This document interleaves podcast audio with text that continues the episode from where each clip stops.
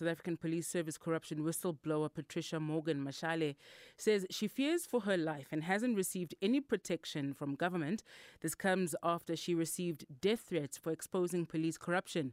The former Free State SAPS administrative clerk was reportedly dismissed from her job last year and has been in hiding since February.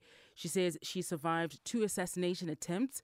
Mashale says she is pleading for protection from government after claiming she blew the whistle on massive corruption within the police service, which would implicate a number of high ranking officials. She earlier spoke to SAFM. Just last week, Sunday morning, there was attempted assassination on me whereby the car that I was traveling in was chased by black Ford Ranger. If it wasn't for my son-in-law, I wouldn't have been here today. The government hasn't offered me any uh, form of protection. The police wanted the crime intelligence officer change contents of the threat assessment because it implicated high-ranking police officers. Minister Bheki Cele was, you know, commissioner, and Minister Nathi Mthethwa was the minister of police back then.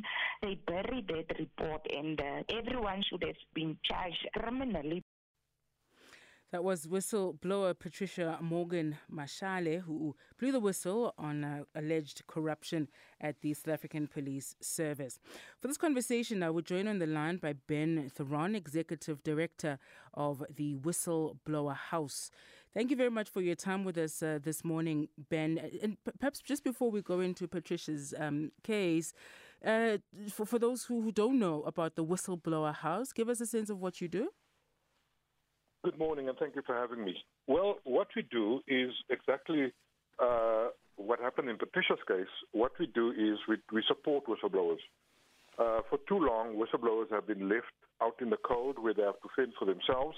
They get fired, they get bullied, and they've, they've got nobody to, to support them, nor do they have anybody that they can depend on. Mm. So the Whistleblower House was registered in, in, in 2021 and we launched, we went public on the 22nd of February. And since then, we, the whistleblowers in general in South Africa actually have a home that they can call home and they can come to us for support. Mm-hmm.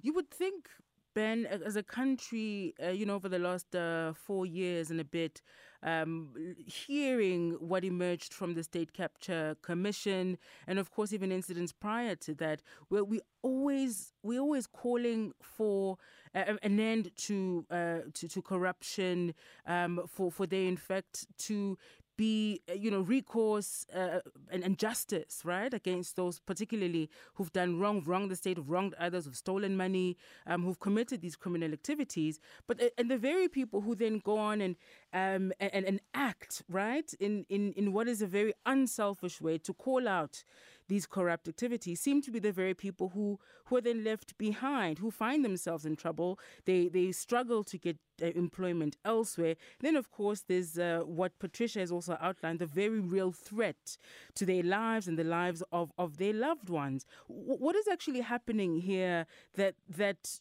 you know, th- that is a mismatch between what we say as a country we believe in, but when we're now called to act to support people who've done this, we, we essentially forget about about them? Um, you've got to remember that the state only provides security if and when they do that. Um, so when Patricia's life is in danger, the state is supposed to step forward and, and then protect her. But the problem that we have is that that's all that the state provides. Remember, when somebody loses their job, and in a society like South Africa that the employment is so high, it's very difficult for a whistleblower to get another job. So, number one, the company, and in, this case, Patricia is the police, but let's just talk in general. Yeah. When somebody blows a whistle, almost invariably that person gets bullied out of the company. Yes. So they get intimidated, they get charged with random uh, charges, and they get fired with after disciplinary hearing. Then it takes them years to get the job back. Very recently, SARS has now just taken back two whistleblowers after years fighting. If you think about the Prasa matter, Martha Ngoye is still mm. today fighting in the court where she stood up. But coming back to the point, what the state provides is purely security. But for, for years now, let's assume just for a moment, um, Martha Ngoye is now suddenly under threat of life. Mm. But the state provides security for her, nothing else. So what happens is Martha will still be destitute. She will still not have a job, and she and the family will not have an income. Sure. So, it, so, so it is very difficult for a whistleblower in South Africa to survive these things. So what the whistleblower does is to, in fact, step in where the state ought to have done these things, and we actually provide security. We actually support uh, whistleblowers with health and psychological assistance, mm-hmm. um, as well as legal. So they have a legal uh, uh, representation to guide them through the process. What we wish people who do is to contact us before they become a whistleblower, because just blowing the whistle itself is mm-hmm. an act that you have to do properly. Um, and it is a very dangerous environment that we work in, that, that we live in, and it is important that people know that. Mm. The other thing that people, in, in closing, what we to say, people don't be, become whistleblowers on purpose. It's accidental. If I'm working in a particular place, more than more often than not, people say, "I didn't want to become a whistleblower. All I wanted to do was to say to somebody, Ben is doing something wrong. Please attend to him." And then I want to go on with my life. But then suddenly they're in the middle of a firefight and they absolutely, their, their lives get turned upside down. Mm. And we need to help them through that process. Yeah, yeah. You know, you may have people saying, "Is it is it actually worth it to be a whistleblower in this country, given given that uh, you essentially, you know, left on your own, and, and as you as you've outlined now, um, the impact on on your family, your livelihood, no income, right? The uncertainty that comes with it. In some cases, people needing to flee the country and, and, and live in hiding as a result of the threats to, to their lives. Is it actually worth it, Ben? It is worth for society, and I um, wish society can recognize the whistleblower. Because without whistleblowers, South Africa would not have been where we are today. We would, we would not have had the Zondo Commission to start off with, because it was whistleblowers that went to the public protector. And in the process of the Zondo Commission for the four years, if it wasn't for whistleblowers coming forward with new information and the depth of information, the Zondo Commission would have failed. So, so, so society and South Africa absolutely need our whistleblowers. Would we have known about anything happening in the police without somebody like Patricia stepping forward? No.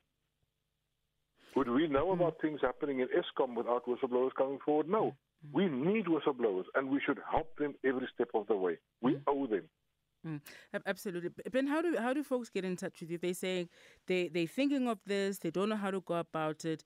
Um, as as the whistleblower house, how, how can they reach you? We have a whistle. We have a website. Very easy whistleblowerhouse, one word, dot org. All right. And they need to get in contact with us. Ben Theron, the executive director there of the Whistleblower House, whose last response there, it is it is worth it. We know it is. We know it is. Just reflect on on what emerged from from the State Capture Commission, what is still to emerge from from uh, from other incidents of, of, of, criminal activity, of, of graft and corruption in the country. It is important, but of course, if there are ways to support people who look to do this, let's uh, let's certainly support them. Thanks there to Ben Theron.